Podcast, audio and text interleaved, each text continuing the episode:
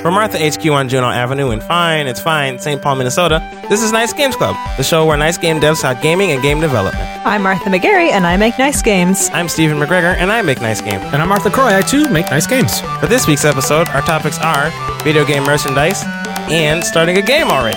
And so, if everyone is ready, Let's start.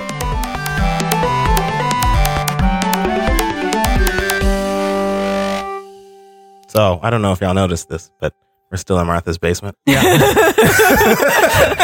We've been trapped here for a week. this is the only way we can talk to the outside world. yes. Please send crackers. Hey, that's yeah. I I've got graham crackers. You do have food?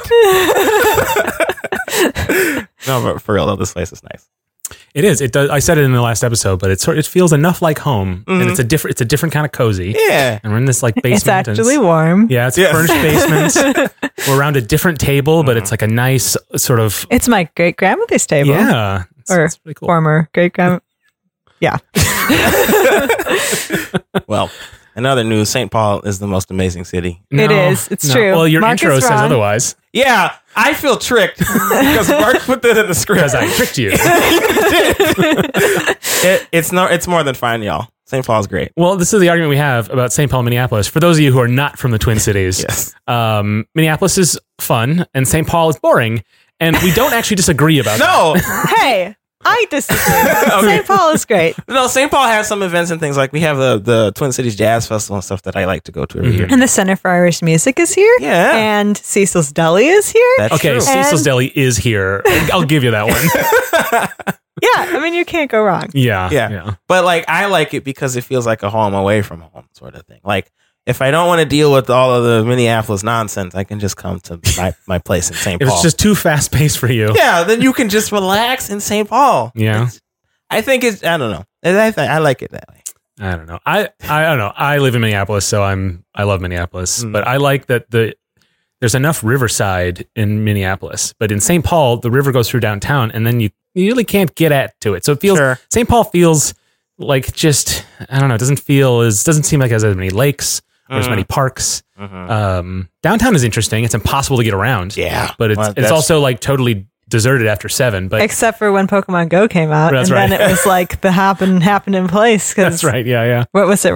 What is it? Rice Park or something? There was like a, a po- one, like lots of nests, and so people Yeah. would just swarm downtown St. Paul for Goodness. those couple months. Yeah. Well, that tells that says everything. It's the only nightlife in a year or more in St. Paul was what was the launch meet week of Pokemon Hey. Go. If you're Hey, looking for a nightlife in your city place, I guess Yeah. Minneapolis is fine. I, I suppose. Like I'm, I don't even leave my house. Like I'm, I'm a boring person who stays indoors all the time. I, I don't know why I'm making that the point, but right. Yeah, that just seems strange. But okay. that that's that's the bet we made. But here we are in St. Paul in Martha's basement, and it, it's nice. It's just I'm still in St. Paul, so it's not not the best. Goodness. um, in other news, uh, glitch events are back up. Yes, Uh, it's February now. so- Yes, in January we had the immersion program going on, and we also had the global game jam that we had an episode on uh, last week. Mhm. Um, but now, now the glitch events are back, um, and there's a new one called Tabletop Tour. yeah, my wife Dale hosts that one. Yeah, yay! It's really fun. We it just happened, so you missed it. But come to the next one. Uh, it, I think it's March second. Is It's the first Friday of every month. my first Friday of every month. I think yeah, I think the next one is March second. But yeah, it was, it was a good time. We had uh, what what was that game we played with the animals? It's like, I, it was like Evolution. no, No, it has a funny. it's like Fright Night or something. yeah, It's like a it's like a deduction social deduction game. Mhm. There's not a lot of lying in it.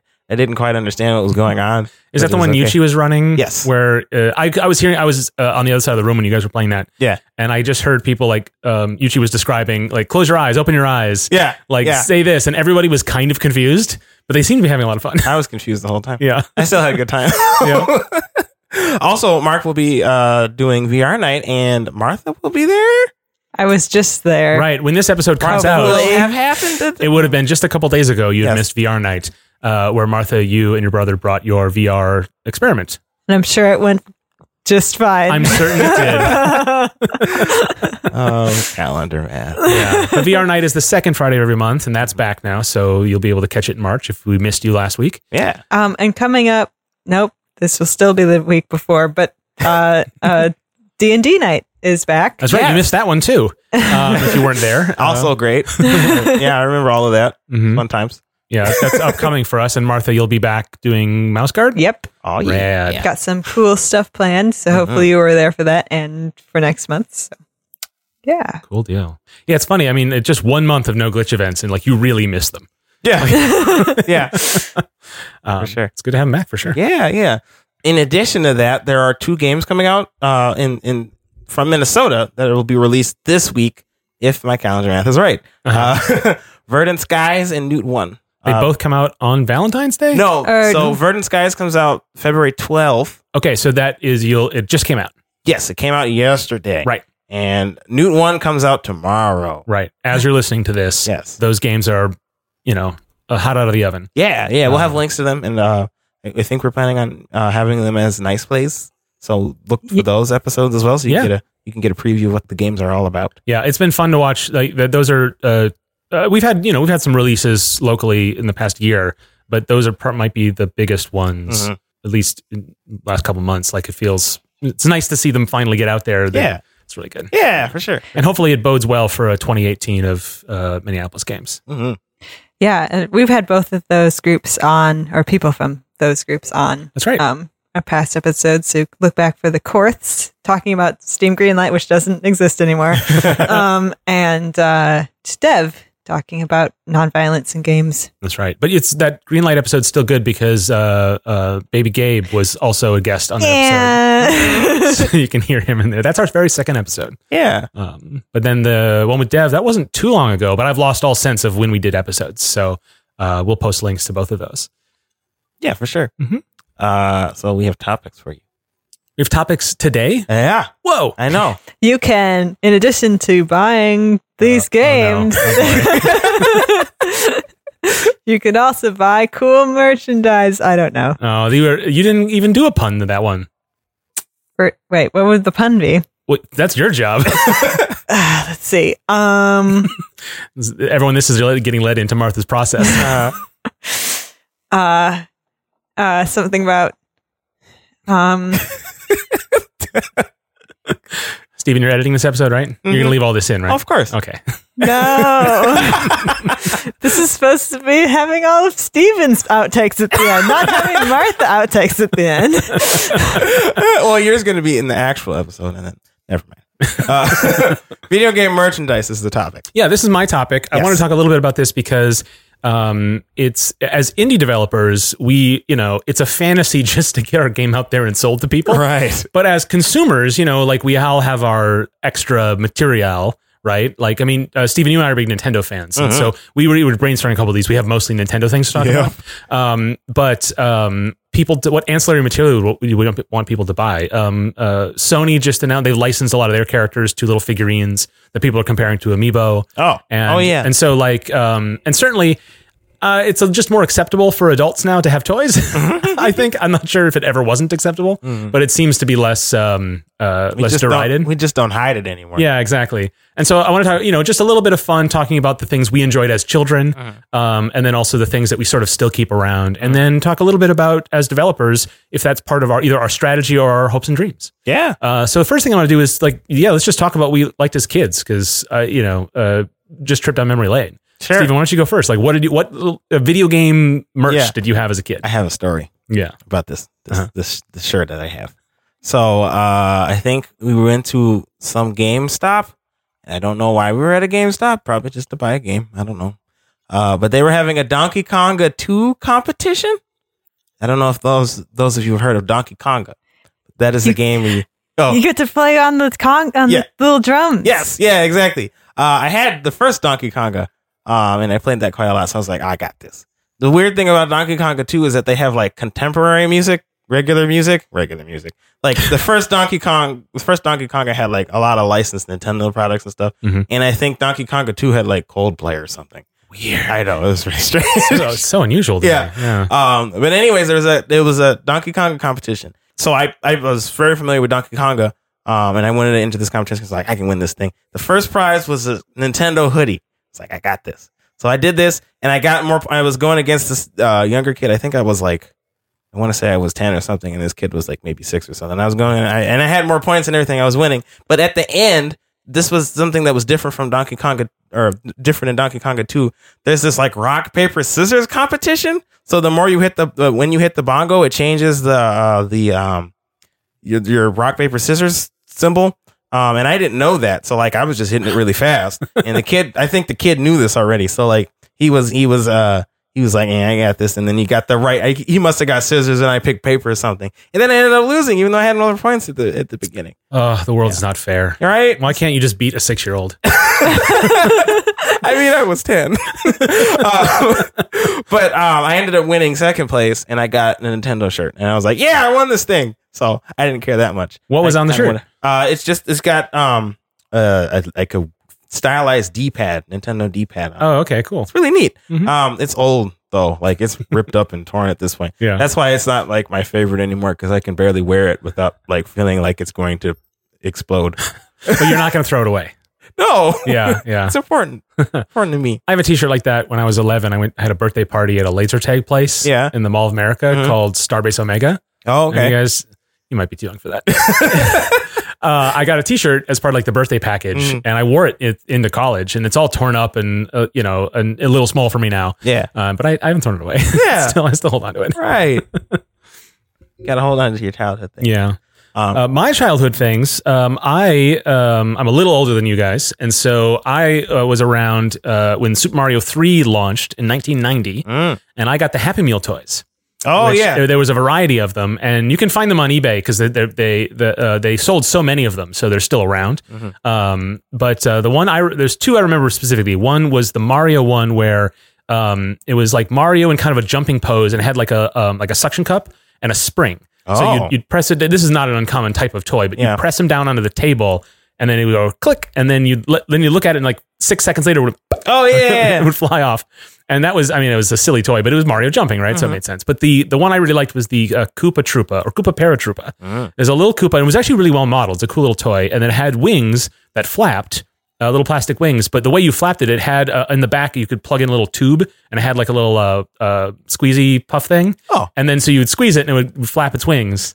okay. And I was like playing with that little dude. yeah. like just that the- sounds like something you just mess around with when you're when you're bored. yeah, it's like a stress thing. Yeah, Yeah. yeah. I, I think I probably still have the the most of that because it was pieces, right? Mhm. I think I probably have some of that in my parents' basement, but like I think about that sometimes. Like I should because it still looks good. It would still Yeah. look good on a desk, you know. cool. But those, yeah, those are the ones I remember specifically. Mario Three when it came out, like I mean, I was a big Mario fan, Mhm. and but I was I was seven years old when that came out, and I re- I remember going to the mall, seeing the advertisements at the store. It was the same store I bought Mist at, like Oh, I- wow. at, in the Burnsville Mall. I remember all these details. Mhm. And just seeing the poster for it and getting it for my birthday and the, the yellow, like the, the yellow of the box art and all the little sense memories I have. I don't have much other memories of like of specific things about specific games Mm-hmm. and that. And like I'm not the biggest Mario 3 fan. It just was like the right time in my life. Yeah. To like to get have those memories. Yeah. You know, and the Happy Meal toys were definitely part of that. I think that's sweet. Uh, I was so into Pokemon. Yeah. and, like all the stuff for Pokemon, getting Pokemon cards, having Pokemon little figures. I had two Pokemon shirts, a Togepi shirt and a uh, Blastoise shirt, and I was really mad because my dog at the time we had just gotten her, and she was a super rambunctious puppy, and uh, it must have been a little bit after that because she had grown up a little enough to have this happen where I was climbing on the little jungle gym thing we had in our backyard, Mm-hmm. and she was like, "Oh my gosh." Kid, play time, yay! And like ran at me and like Oh. jumped up and was like, "Yeah!" And, like her claws went into the back of my shirt and Oh. like ripped my Oh. Togepi shirt, and I was Oh, no. so I'm so mad. Oh. that's uh, yeah, and she dro- she was just playing, so it yeah. wasn't- didn't mean to do it. Mhm. Right. Um, but yeah, I was mad. My before Togepi shirt. um, but yeah, I was so into into all that stuff that I would make my own. So Oh. I would make.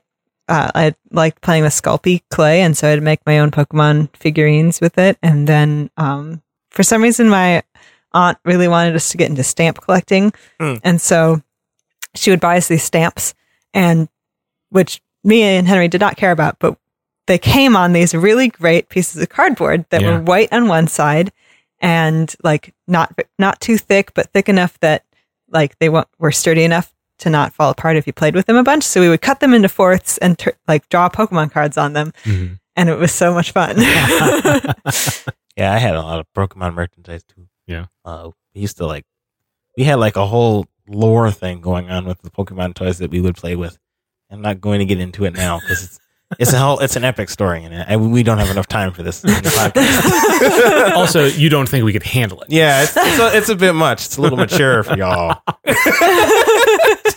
Just kidding. It's, it's interesting you both talk about making your own. Right? Yeah. Because like I did, I I was I was had a sketch pad when I was a kid and I was always Uh-huh. drawing, and and I did draw a lot of video game characters, the ones I really liked, and um I think that like having an ancillary market like toys and things like that, it it uh, and the same is true of like Ninja Turtles or other things like that. It um it sort of invades your imagination and it it it uh, spurs your creativity, Yeah. but also influences it Mhm. in a way that's really interesting. You think about like uh, we as adults are like, oh, we want to have creative things for kids. We should give like Nintendo Labo is a great example of something coming up. But at the same time, kids w- kind of want their licensed characters, and that helps them with their own imagination. And we always want to do like let's give them science kits and things like that, like so they come up with their own ideas. But that's not always the best way Yeah. to because I, I just thinking of the way I you know the thing that it's things that inspired me and the things that got me interested in making my own stuff was was always derivative on something else because it was and that's you know it's just like when you uh, take a code snippet and then write your own from it it's it's uh, creativity is helped by uh, templates and things that go on and so like there's a like it's you know it's uh it's money making and it's this, it, but it's also like it is a valuable part of the way you interact with this medium in a way that is uh, uh, can be really positive and fun you know? Yeah. um, at least looking at it from that angle, because there's other ways to look at it, certainly. Um, but yeah, just hearing you both talk about how you took that and then made something bigger out of it for yourself uh, is really inspiring. And like that's why I think like I would love if I made a game that could do that for somebody, like n- not necessarily Yeah. even a kid, but just for anybody. Like if Yeah. it had that, if it could have that dimension to it. So uh, we'll talk about how we want to do that, but I do want to get to first what what's on your desk now. Like what as adults, uh, what do you still hold on to uh, for uh, for merch? I got a bunch of Kirby plushies. Yeah, They're so great. They're nice. I think it's a I good have story too. Oh yeah. Well, um, um, Mark got me. All right. So okay, I, okay. I used to have. I bought a Kirby plushie from one of the um, uh, um uh, events we have here in, in Minnesota. like a basketball sized one. it was real. Yeah, it was Yeah. pretty big. But then I donated it because I didn't know where to put it, and I figured that maybe a kid would want it better or have a better time with it. There's a picture of you putting it in the box. yeah, actually, I think it's on our website. Oh, is it? That's the photo we use of you. yeah, yeah, yeah, and you can see the the joy in your eyes of the uh, act of giving, but also the pain of getting rid of it. All of that portrayed in one picture. I think that was Katie who took that picture. yeah, excellent photographer. Uh, so, um, um, Mark got me uh, a smaller Kirby that fits perfectly on my desk now. This is really great, and I, I like that one. Yeah. It's my favorite one. it's just vanilla Kirby, Yeah, it's just Kirby. right? Yep. And uh, so uh, Ava, who we've had on the show before, she went to uh, to to New York and went to the Nintendo store. And uh, there were a bunch of Kirby plushies, and she took a whole bunch of pictures of them. She's like, "Steven, which ones do you want?" I was, I was, I was sitting there going, "All of them," but I mean, I, I, I can't afford to get all of them, so she, um, she just bought me uh, a couple of. Them. I got a Hammer Kirby, Mhm. and I got a, uh Cook Kirby, Yeah, and they, they they cute too. and now you have them all on your desk. Yep, and I call it the Kirby corner. I think there's a picture of it on, on social media. If not, I'll, I'll take a picture and show it to everyone. Mhm. And I, at my glitch or my desk at glitch, I have, I have a bunch of things Mm-hmm. too. Uh, when Ava was in New York, she asked me what I wanted, and I'm like anything Luigi, and she got me a little baby Luigi. Yeah. it's this cute little guy, and uh, I there's a little like uh, crevice in the wall near my desk, and I just stuck him in there, and he just looks over at my desk. Yeah, it's perfect. Are you doing work? Yeah, exactly. uh, so I love that. Yeah, she got a, and she got like a ton of she like basically emptied her wallet, like getting merch for herself and for others. Mm. Yeah. Which is Oh really yeah, cool. she had like a giant bag of Pokemon plushies. Yeah, That she was just giving to people. and like I say, if you ever go to New York, the Nintendo World Store is I've been there and they changed it. It's really different now from the when I was there a long Oh, time yeah. ago. But like it's a cool little it's like a tiny little Nintendo Disneyland. Uh, They, they have like demos and then it- and then a lot of merch and a lot of it is stuff you could buy other places, but a lot of stuff that you can't buy anywhere else. Uh, Oh. either at the mail order or it's stuff that's common in Japanese toy stores, but not Yeah. in American Yeah. uh, stores. And then tons of shirts and stuff. And they also that's where they keep the um the Gulf War Game Boy. oh. You guys know that story? So Oh. Ah. um, g- uh, the Game Boy is famously durable, right? Mhm. And in in uh, I think it was ninety one. Oh, it had to have been. Um, a soldier had one and was in a bombing raid, and uh, it, it it got damaged, and it looks all melted, and it works. And so Mhm. they ha- they have it on display at the Nintendo World Oh, do Store they? running Tetris because these all these years later still works. The thing's like melted, and there's photos of it online. Yeah, Uh, I, I've I've seen that before. I didn't know it was at the the. the yeah, the they World have. Store. Um, pu- uh, I'm not sure how much of it's on display Yeah. Mm-hmm. at this point because they rotate it. So because it's a little like it's a little museum, but it's you know it's a store, so they Yeah. do whatever they want. But Yeah. they also have like um, uh, prototypes for the NES that looked like a like it looks like more like a Commodore 64 came with a keyboard Mm-hmm. and a tape deck, like like the computers in the 80s very frequently did. Um, because uh, certainly when when um, uh, when the video game market crashed in '83 and Nintendo wanted to break in into America, they're like, we need to make it like a computer. That's why the NES is gray and boring looking. But they tried a couple of things, including what like Commodore and Atari were doing, which was making what they would sell as PCs. And you could actually run. You could, they they shipped with compilers and like uh, uh, command line interfaces and were computers uh, as well as, but mostly you just bought cartridges for them and play games. Um, but Nintendo toyed with that as an idea for the E NES. Um, certainly the Famicom disk system in Japan is somewhat in that direction that never got released here. But it's just seeing all those like prototypes and interesting things is really kind of cool. yeah. Um, and they have a bunch of things signed by Miyamoto, of course, under glass, Aw, like, like the man. millionth GameCube or something like that. Like, that's that's but the Golf War Game Boy is very famous, and it's, always I've always yeah. wanted to go to that store. and I went on a whole tear about that. you also have that uh that uh penguin plushie that you like bring with you everywhere. Oh, Mm-hmm. right. so I have this red Pikmin plushie that I bought at um, 2D Con. at 2D Con, which is a local convention. And uh, r- uh, my game Metro Nexus, like red is its main color. It's like the brand color for that game. And so I, I bought a plushie and I, I I tape them to the side of a, my my television when I d- demo the game, uh, just to sort of like be cute. And I really love that thing. But it's funny because it's it sits in the suitcase where all my demo stuff is. Oh. And so I don't I don't u- have it. It's just, it's purely to show off my game. I didn't know that. Okay. Yeah, Mm-hmm. that's its purpose. But I have a couple of things. I have a Tails plush that I just bought randomly that I keep on my lamp at Glitch. And I like, I don't know, as I've gotten older, I've just, I'm like embracing cute little knickknacks in a way that I think when I was 24, I wouldn't have been maybe as excited about. well, I'm I'm 25. I know. We're different people. yeah. I, like I have a bunch of amiibo that I, Mm-hmm. I just because you know a bunch of Mario amiibo I keep on my desk and just little trinkets like that. And yeah. Mm-hmm. yeah, I love that stuff. Like and mostly Nintendo stuff. you Yeah. know? Um, Ah, Nintendo. I have. Uh, I've told you, and you're jealous. I have a Euro Luigi coin. Yeah, I'm jealous. Yeah, Yeah, I, I have that at home though because I don't want anyone to steal it. you shouldn't bring that to the office. uh, I feel like this question is so easy to answer for Nintendo fans, but uh, Martha, you're not as big a Nintendo uh, devotee Oh. as we are. I mean, I mean, Pokemon, I guess. yeah. But what do you keep around now? Um, well, I, I was going to talk about the Pikmin thing because I also have I also at that same convention bought Oh, you a, did? a Pikmin. Oh, lovely. Oh, Even though I never played that game, but I always wanted to, Mhm. and I just think they're so cute. They are. Um, what else They do got I to put Pikmin have? three on the Switch. That's what they gotta Yeah. do. yeah. I have some little uh, Minecraft things, little Minecraft figures that we bought at Target one night when we were just like stressed out. And we're like, okay, we're going to get something fun because we're stressed. And so we got these uh, little Minecraft guys, and they're really cute. Mhm. Mostly now I buy like posters and like little pins and stuff. Yeah. yeah. Okay. Yeah, you're pin Um, crazy. I'm super. I'm. Oh my god, it's bad. It's ter- ah.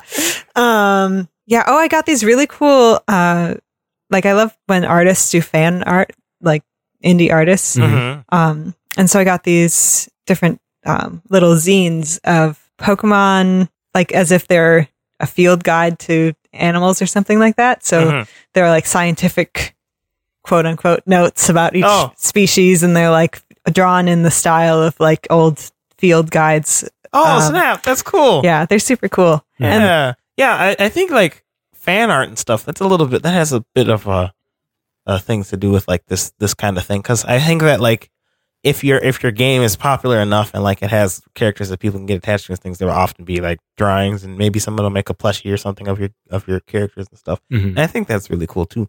I just know that like it's difficult, especially as an indie game developer, to like try to sell these things because um, there's there's there's copyright laws and stuff you have to pay attention to, but also like it's expensive, right, to make these things and Yeah, ship them to people yeah. and stuff. it's common that to, and this is true of like other types of indie uh, merch, Mhm. right? Like indie bands, indie filmmakers, uh, you know, um, is to do things like stickers Yeah. and pins and things that are affordable to make cheaply and a lot of, and then not sell many and not feel like you wasted a ton of money. Yeah. Um, but I always, you always want to like, man, what could you do if you had more? Ah, that's why. Okay, so I've been thinking about this because I've been going on when I've been going on buying pins and stuff or like other things.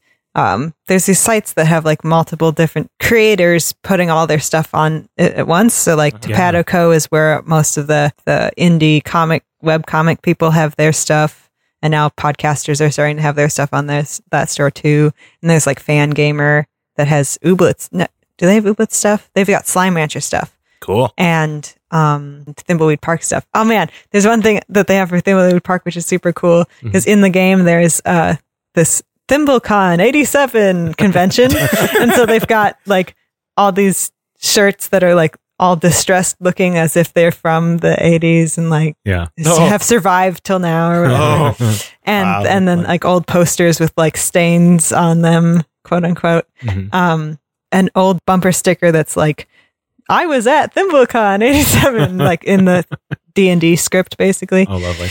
Um, anyway, that's a tangent on that. But but my idea is that we would like a bunch of indie people from around here would get together and make a merch shop together. Mhm. So you could have like clawbreaker pins with like claws that Yeah. you could, or, or like color gu- jumper stuff or verdant sky stuff, and like have it all in one place so that we wouldn't have to run separate stores. Yeah. We could just have one store architecture. That would be good. Yeah, that would be So nice. someone get on that, I guess. I guess so. I should just do it. Oh you should just do it. Uh, because oh, you know what? I, I just thought of um, another. Uh, this actually might have spurned because sometimes we come up with topics for the show, and I don't remember where I came up with it. Uh-huh. Oh. I think I remember why I thought of this one. Okay. Is, uh, uh, during uh, uh, immersion, the latest immersion cohort, one of the groups uh, did a game uh, called was it Space Junk. Yeah. That's the name yep. of it? Yep. And they made uh, in the game. There's a bunch of uh, different pieces of junk that you that the character collects, and um, they turned them all into stickers and gave them out. And I have one. It's on my laptop right now, and I think that's when I, why I thought about it because like it's it's sometimes a little low effort thing like that. If you have really great art like they did, uh, can be really like rewarding to do. In fact, I think the stickers are really high quality. Too Yeah. um, I think that it seems kind of scary to like invest, but if it's kind of just for fun and you don't have a lot of like, you know, and you're not trying to do like a fully sculpted 3D or you know like plastic figurine or something Yeah. uh, with different manufacturers, like I, I do wish that there was more stuff like that. And I uh, now that I'm like happy collecting toys again as an adult, I kind of want to do it for my uh, projects. oh my gosh, you could make like all the different ship, uh, the different um cars. You Mhm. could make stickers. Yeah, I probably could. I, it's one of the, uh, uh, for Metro Nexus. Each you know the the player character is a different art style in each level, and uh, on my business card, in fact, it has a bunch of different ones uh, as examples, and so they would actually make good stickers. Mhm. Yeah, I hadn't exactly thought of it for Yeah. that, but um, so let's get into it. Like of the of the projects you're working on, uh, what kind of merch would you like to do? I mean, have you thought about it? Or, you know, of what, what would be kind of fun to have for Fingence or for your point and click, for example? I like plushies. Yeah. So I want to make a plushie. hmm I want a little submarine plushie. Yeah. yeah, if you've seen the characters in Fingence, they would make good. Or oh plushies. man, I would love a Gwen plushie. yeah, Like yeah, about the size of my Kirby's, Mhm. and I could put it on my desk. Oh man, I want one. Mark, make me one. no, I like that would be really cool. Yeah. Um, if we could get if we could get plushies of characters or something. yeah, Um, yeah, I think that would be great. Or like if we had um uh action figures. Uh, for these, because like Mhm. this is a this is an action game, so yeah. and not all of the characters are cutesy like Gwen. you know what I would like is I would like little figurines of all your enemies. oh yeah, Yeah, Yeah. because they're all they're all they, they're menacing but adorable. Mhm. And so I would love like little plastic figurines on stands, kind of. Then you can arrange them on a table, Yeah, that'd be pretty cool. or like the bosses that have moving parts. Yes.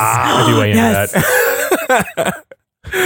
Uh, yeah. Yeah, we're gonna. Ha- I mean, we've talked about the, your game a lot, but we should put some photos in the in the show notes. so Mm-hmm. Oh, People yeah. can really because Oh, they're yeah. to- they'll totally get it when they see like some of the designs that your brother has done Mhm. in this game.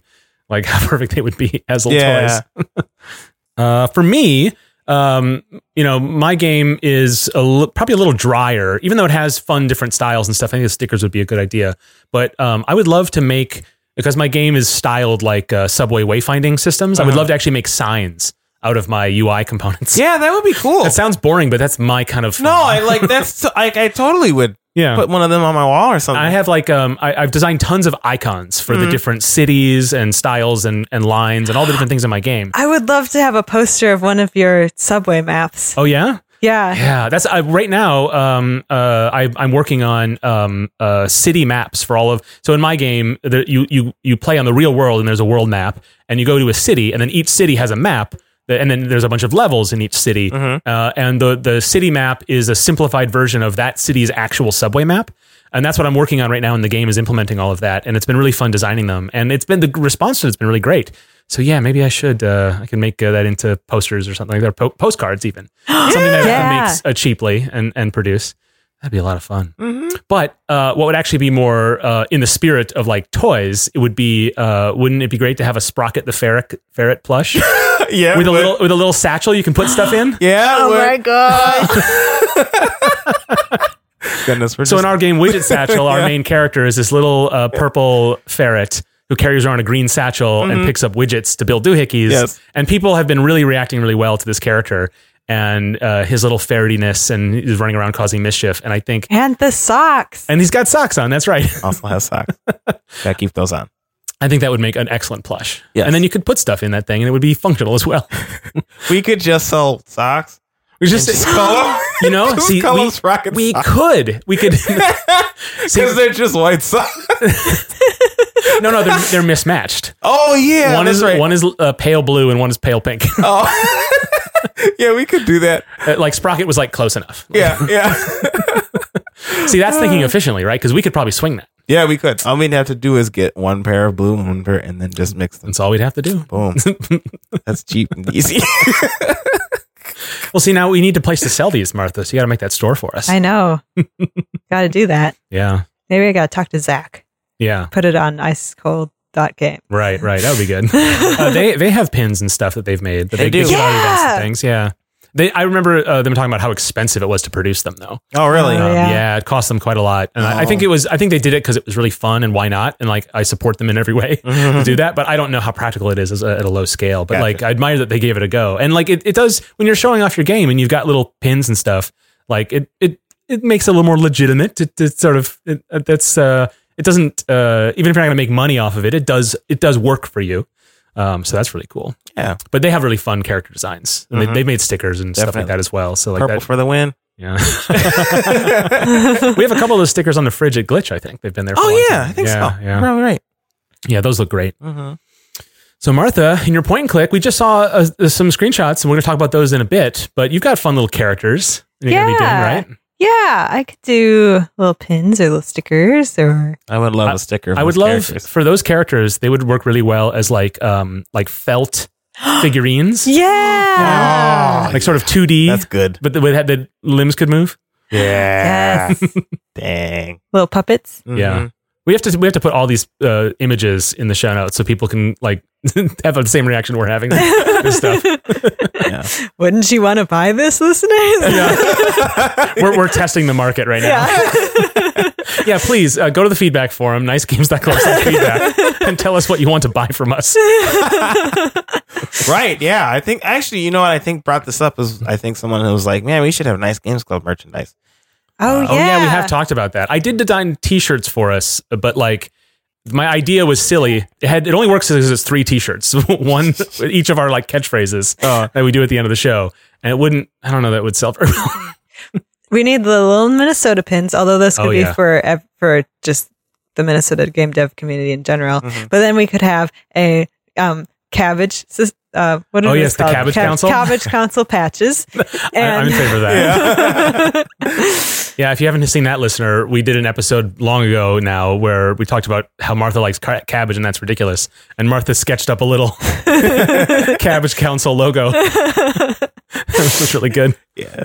That would be fun. Mhm. Yeah, I don't know. It'd be kind of nice if we had some merchandise and stuff. Yeah. Little But, you know, pins we and should do stickers. that Minnesota pin because so if uh, for listeners, you've seen the logo for Nice Games Club. It's that sort of like wireframe Minnesota, and then because that's where we're Mm. from, and then the you know the the logo type and all the other the things. But that Minnesota uh, graphic I designed for the Minneapolis Game Dev Slack channel. Um, to sort of represent our community because we had one and none, nobody liked it. So um, I thought I'll make a new one. Um, but uh, yeah, just that pin alone, I think would be really fun. Yeah. we, we can just we can just basically give it to everybody in the community. Yeah. like uh, like you know, like at the Senate, they have a little pin to say like I'm a senator. like we should do that for people who are in this community who don't need to sell those ones. Yeah. Uh, be fun. basically, this is just telling me I want more money so I can make merchandise. that I yeah, can give yeah. them to people. Okay, well. That's my feelings right now. well, I, you know, that's a lot of it is like fantasy. It's like wh- Yeah. what I would do if I had a lot. Yeah. Man, this is so true of like when you start a band. You, Oh, yeah. You're like, I Oh, can't yeah. wait to like, what's the, what I'm going to design my album cover. I'm going to design my t-shirt, uh, you know, all of that stuff. It All becomes- before you actually start making music. right, exactly right. Yep, yep. Very common. And uh, that kind of thinking is, it's fanciful, but it's also kind of healthy. And, and what I, I think is, um, I want to talk about how it would influence your actual design. Like we didn't make Sprocket cute so th- with thinking that we would sell sprocket plushies but like it's not uncommon for for example my, my contention is games like overwatch and character based ca- games are designed to engender fan art engender uh, uh, uh, merchandise and that is part of that goes into the design process Yeah. and i think that's that can be seen as kind of a cynical attitude but i i, I want to not go in that direction or not make that charge and think about what kind of things you would think of and what decisions you would make or not make um, i- if you had that in mind, because Sure. like I said earlier, it can be something that really gives extra value to your your your Yeah. art, right? I think that I mean I'm sure that in in in some ways like the Overwatch characters and such were probably designed we're like oh yeah the people love this stuff Yeah. but like I think that's a good thing Yeah. I yeah I don't know like like you were saying earlier like it spurs creativity Mm-hmm. and um and imagination and stuff and I think that's wonderful but uh I don't know uh, have maybe like representation and stuff is important Mhm. like I mean there's a whole bunch of like Black Panther merchandise and stuff Yeah. now because the movie's coming out soon and I can't wait uh but like that that representation is important and i think that like overwatch has done a decent job with that kind of stuff and that helps That's true. Yeah. Yeah.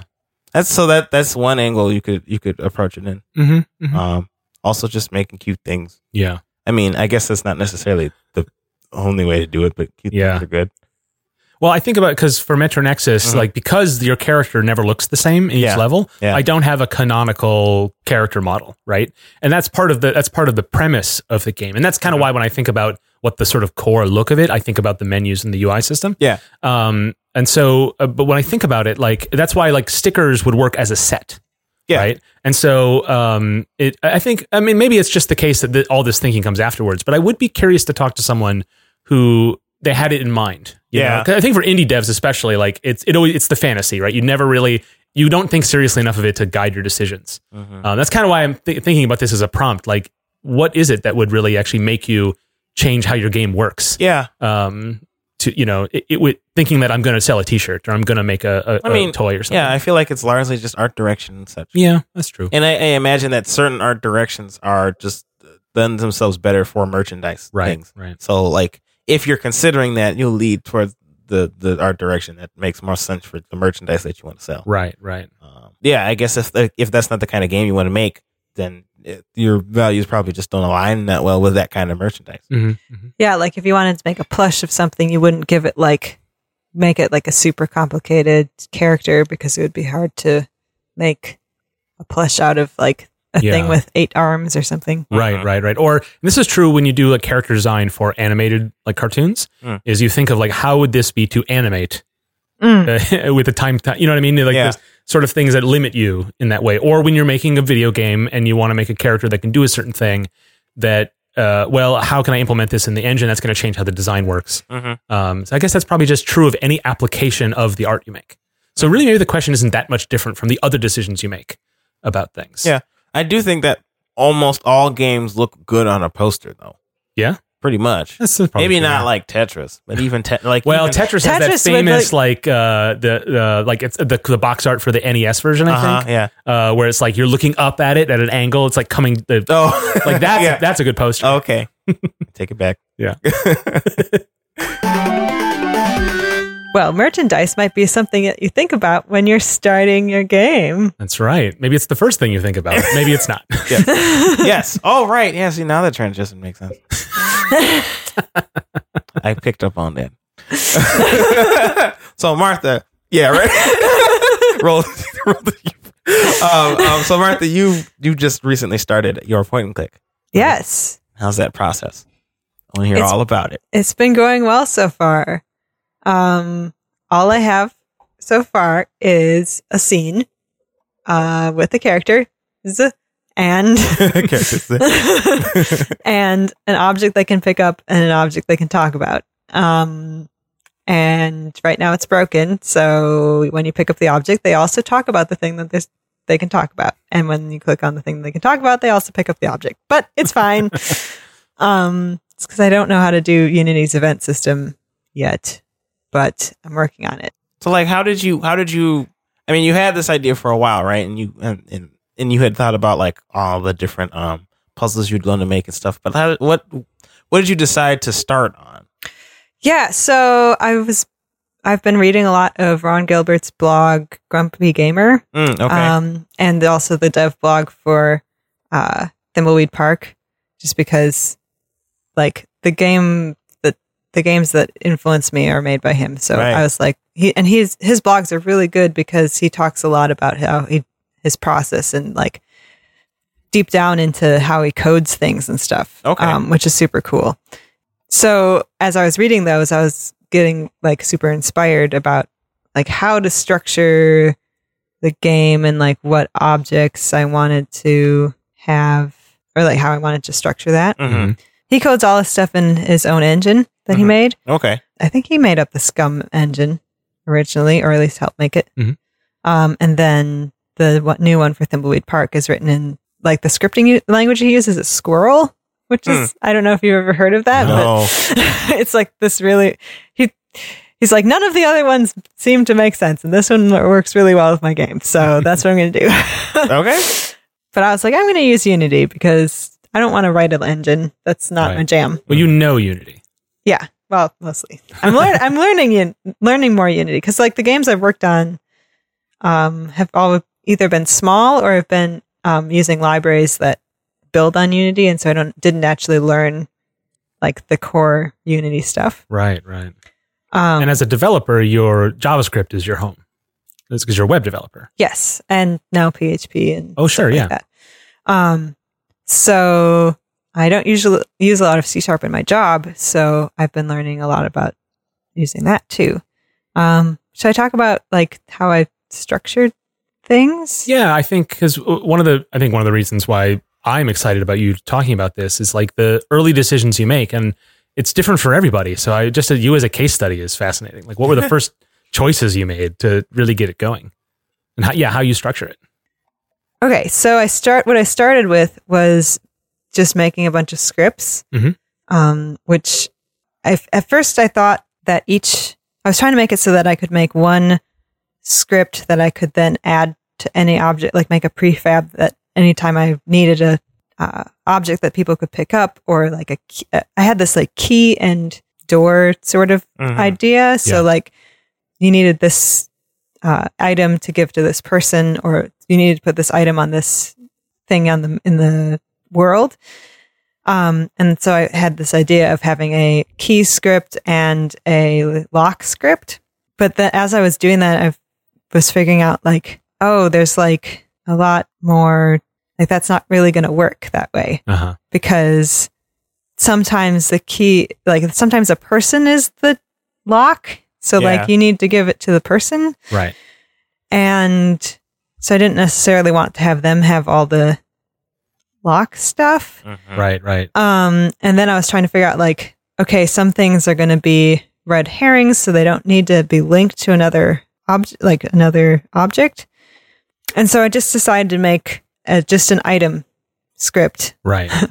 they'll stick on items and whether you can pick them up or not, Mhm. uh, and whether they uh, indicate that the character should talk about them or not. Mhm. Um, and I've started to write dialogue, and I was trying to figure out how to write, you know, should I put the dialogue outside somehow of the code?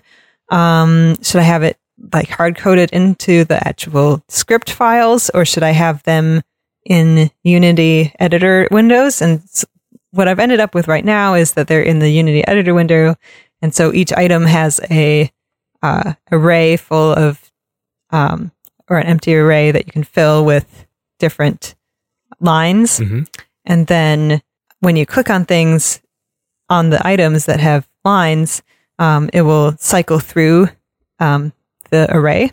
Okay. So each time you click on it, it will say a different thing. Cool. And then it will eventually loop back to the first thing. Yeah, That's actually very similar to how I structured the cutscenes in my game. I have a an object that's a dialogue box, and then it consists of a bunch of multi-level arrays, and then that's where I store the strings, and then yeah, they go through them as you go through the cutscene. So it's a pretty natural structure to put it in. And but I I had the same thing. Like, should I? I should be storing these in an external file or as a variable. So I, but I'm like, I am the only one working on this. like, it's so like I don't need to have this as a JSON file exactly because it's just text somewhere that I have access to write in. yeah. I mean, I guess a spell checker would be nice, but I don't know. It is, yeah, like the, you're talking about like where those pieces go. Yeah. is really fascinating because it- those architectural choices you make now are going to like follow you all the way through. yeah. Right. Yeah.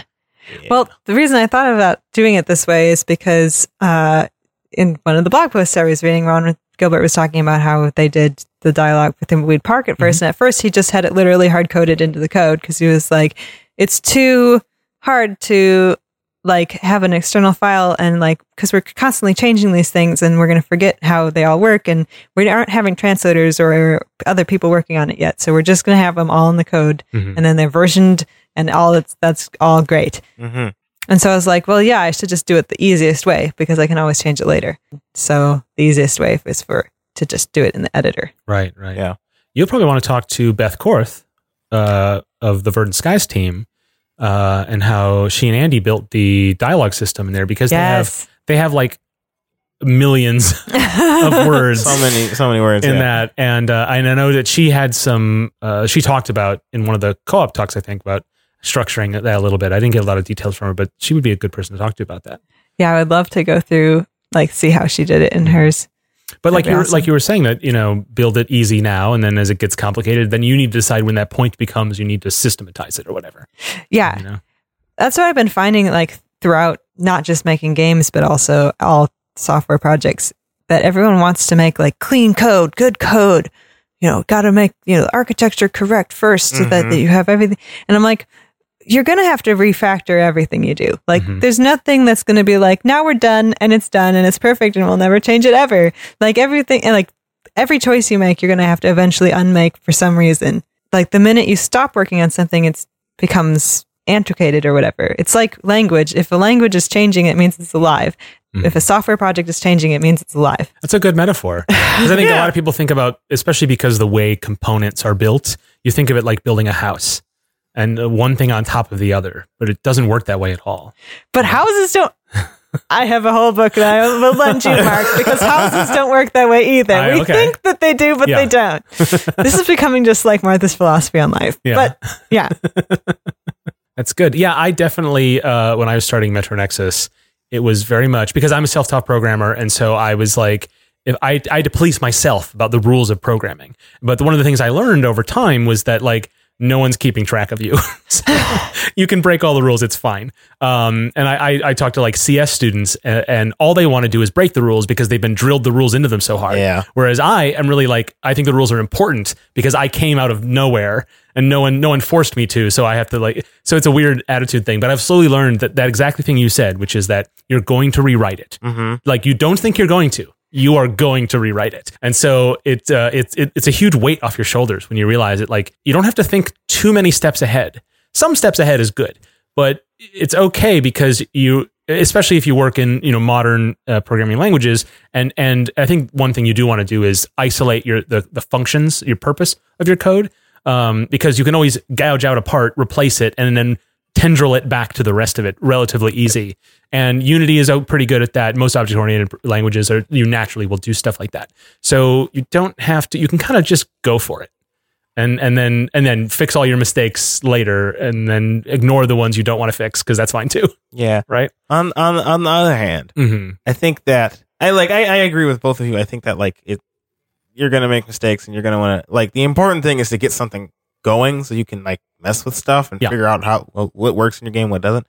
But on the other hand, like if you want to continue on with your game, if you make a bunch of snap decisions, uh, and then recognize that like these snap decisions are going to cost you hours of work later on, that might halt your project after you've like started it. So like I think it, I think it's important to at least keep in mind what you plan on doing Mm, mm. and uh, try to code like for those purposes. Yeah, and that that's a good point because it's the difference between implementation and design. Yeah. I think design is something that is you should be more confident in Mm-hmm. because because it sets you on a path. Yes. And um, if you just do like, well, maybe it'll work like this if I click it, or maybe it'll work like this if I double click it, whatever. Like uh, that's not a great example, but like not knowing the answer to that um, is going to make. Uh, then when you go back and fix that code, you're like, but should I also change how it works? Yeah. And and I think that can really lead you in the weeds and leave Yep. you not certain what to do, especially when things are really dependent on other things. Yep. If it's just the code that's dependent on other code, as long as you know what it want you want it to do, it's I think it's a lot easier to act to make those snap decisions to Mm-hmm. be like, well, I'm going to use a, you know an untyped array because whatever, Mm-hmm. and like okay, well, better I'll make a I'll make a proper you know like a, a- an enum or a class with it with with members that makes Yeah. more sense. Yeah. But you can get to that later Yeah. um, you know, oh, this doesn't render very efficiently, or oh, I accidentally created a million variables here in a loop when I only needed to do one. Fine, but you can fix those things as long as your design has some. Isn't to say you should make all the decisions, but I feel that you Right. probably want to police yourself a little bit more. Yeah, there. just just to make sure that like down the line you don't have a bunch of work that you haven't done that you need to do later because that might cause problems down the road yeah, and like halt your progress and make it you're making your game less fun to make and stuff. So like just keep that stuff in mind. If you plan on possibly going in two directions, make sure your code kind of supports those or at least it's not crazy to like you don't have to go in there and rip everything out to go in another direction. yeah, That's all. And I'm I'm sure you're probably doing that, Martha. At least a little bit. I'd hope so. so um uh what about the art in your game? Like I love your art. oh, thanks. well, what I've been doing is like whenever I'm thinking of something, I'll just I don't know how how have I been doing the art? Because each of these pieces that I have in the game right now are were drawn at different times. sure. Yeah. These are all things that I hand drew. Okay. Um, and I was I scanned them all in quickly, and then they're not all exactly what I had planned. sure, So they're sort of developer art, even though they're they are concept art basically. Mhm. Um, yeah, yeah, I've been drawing stuff for a couple months now, just like, and then I'm like, oh, I should like think about how this character is going to look or how, how I want the s- backgrounds to look or whatever. Yeah. So, um, when I was putting this together, I was like, well, I want to start out, I do want to have something like things that look like what I want it to look like. So I just quick grab, like went upstairs and grabbed those sketchbooks and Mhm. just scanned them in. Oh, awesome. yeah. yeah. nice.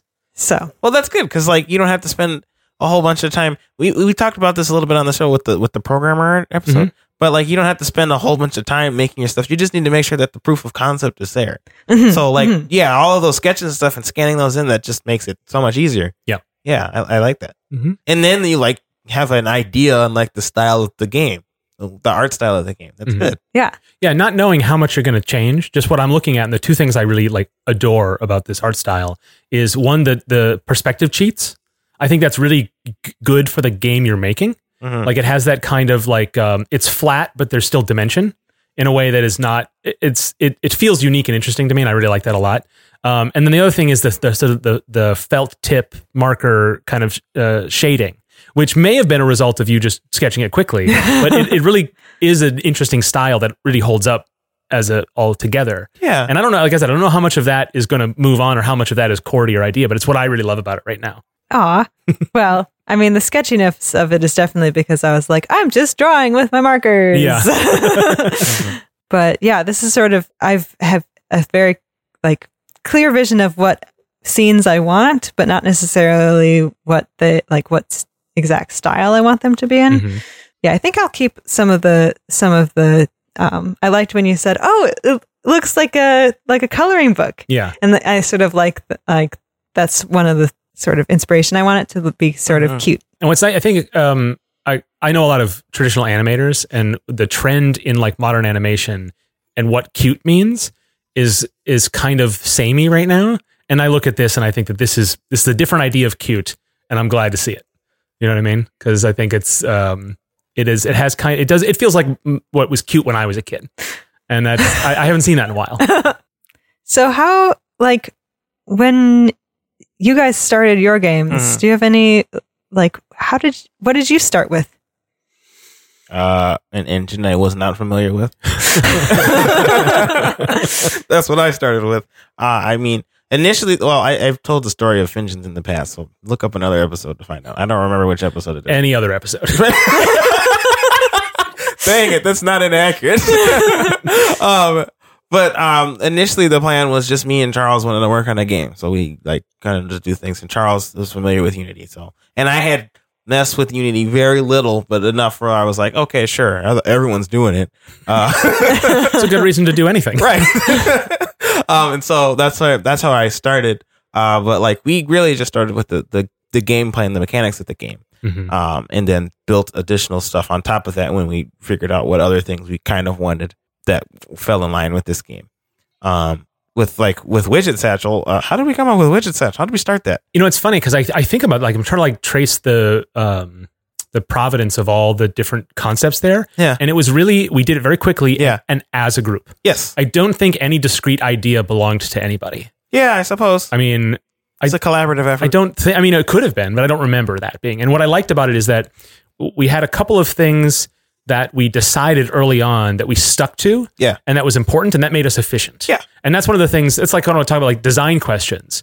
Like um, we did a. That's kind of one of the reasons I'm still excited about that project, and I'm, I feel really, really strongly about it is because I feel like we did it right. Uh-huh. Yeah. And not because we're awesome, but because part of it is we I got mean, we lucky. I mean, we are awesome but like we we just uh, under the gun we we we did it. And Yeah. I, and I, I I'm I'm just happy. You know what I mean? We Yeah, we, yeah. We, we pulled it off totally. in that that initial pre-production kind of idea. And I I think that still we still have like arguments about certain elements going forward that are unanswered or design questions about certain power ups. Sure, yeah, But right. like it's all it we still go back to the original idea and what we had and and I think that's really strong because Yeah. it can be I I know that working on Metro Nexus, it took a long time for me to really settle on what it was. Mm-hmm. Well, I was already working on it, right? So that's not efficient. Uh, luckily, that was years ago when I was just doing it randomly once every couple months or so. I would go back to it a little bit. So Yeah. I'm okay with wandering in, in the woods at that time. Yeah. But I think certainly I would never start a game like that anymore. Mm-hmm. I think the way we did Midget Satchel, I definitely want to, would want to be more certain about design questions Yeah. and certainly open to having those things changed as stuff comes up or stuff mod, uh, uh, alters. But yeah, um, but yeah, Metro Nexus was very much a slow rolling down a like a, a rock, you know, gathering moss as it Yeah. rolls very slowly down a hill, and then Yeah. shedding it as it goes a little faster, and then you know, yeah, yeah, yeah. I think at the end of the day, and it, it sounds like this is definitely what you're doing, Martha, is just figure out what it is. I've, I've said this like so many times, I swear. Figure out what it is you want to do, and then do that. but figure it out first before you do it, because otherwise you're just doing random things. Yeah. and you can't come to because it's really hard to make decisions um, on things later on when you've made all of these decisions and you're like, oh, would it be so much work to fix this stuff? But man, I think it'd be better if we did it this way.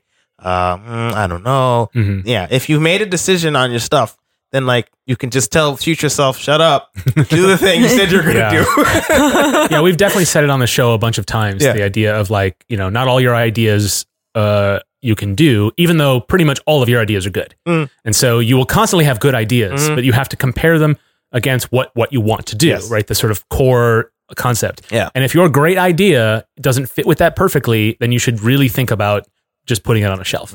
And that is so much easier said than done. Like really. Mm-hmm.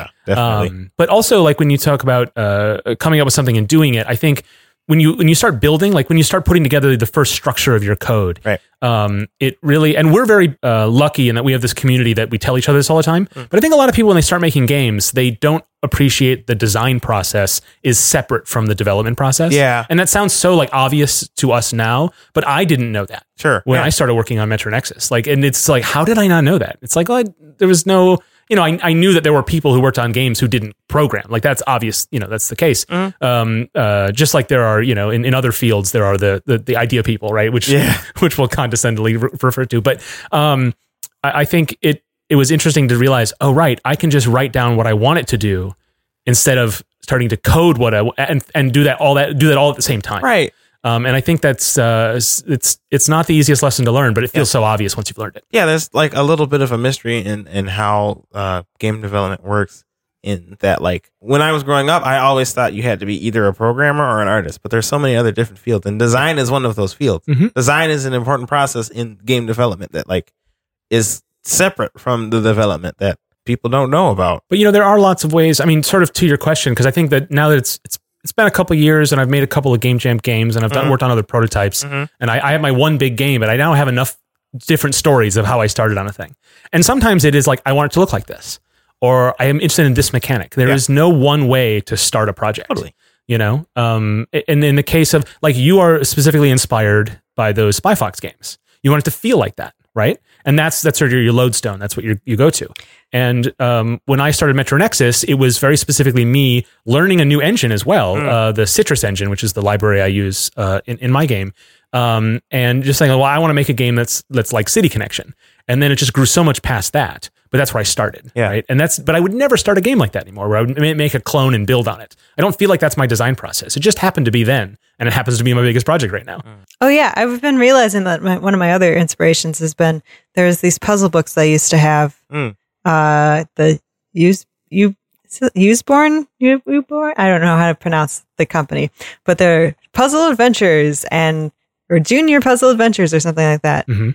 They had all the it was puzzle dungeon and puzzle castle and puzzle island and Uh, um like their art style was super cute and you also had to I don't know, it was just each page had it was an adventure and the character would go through and you would have to solve puzzles before you turn the page. Mhm. oh neat. Um and it was really fun and I think I've just been realizing as we've been talking about it and also like thinking about my art style and the different story beats that I've been doing uh, like that's one of the bigger inspirations I think. yeah yeah there's something fun about dis- like uh, discovering your own uh, process yeah. the things you did without thinking like oh that's where that came from yeah. that's great Yeah, yeah. Like starting the game like helps you figure out bit about bits about yourself. Mm-hmm. I just feel good now that I'm I'm not a total hypocrite. I have a game de- development podcast, and I'm also actually developing a game.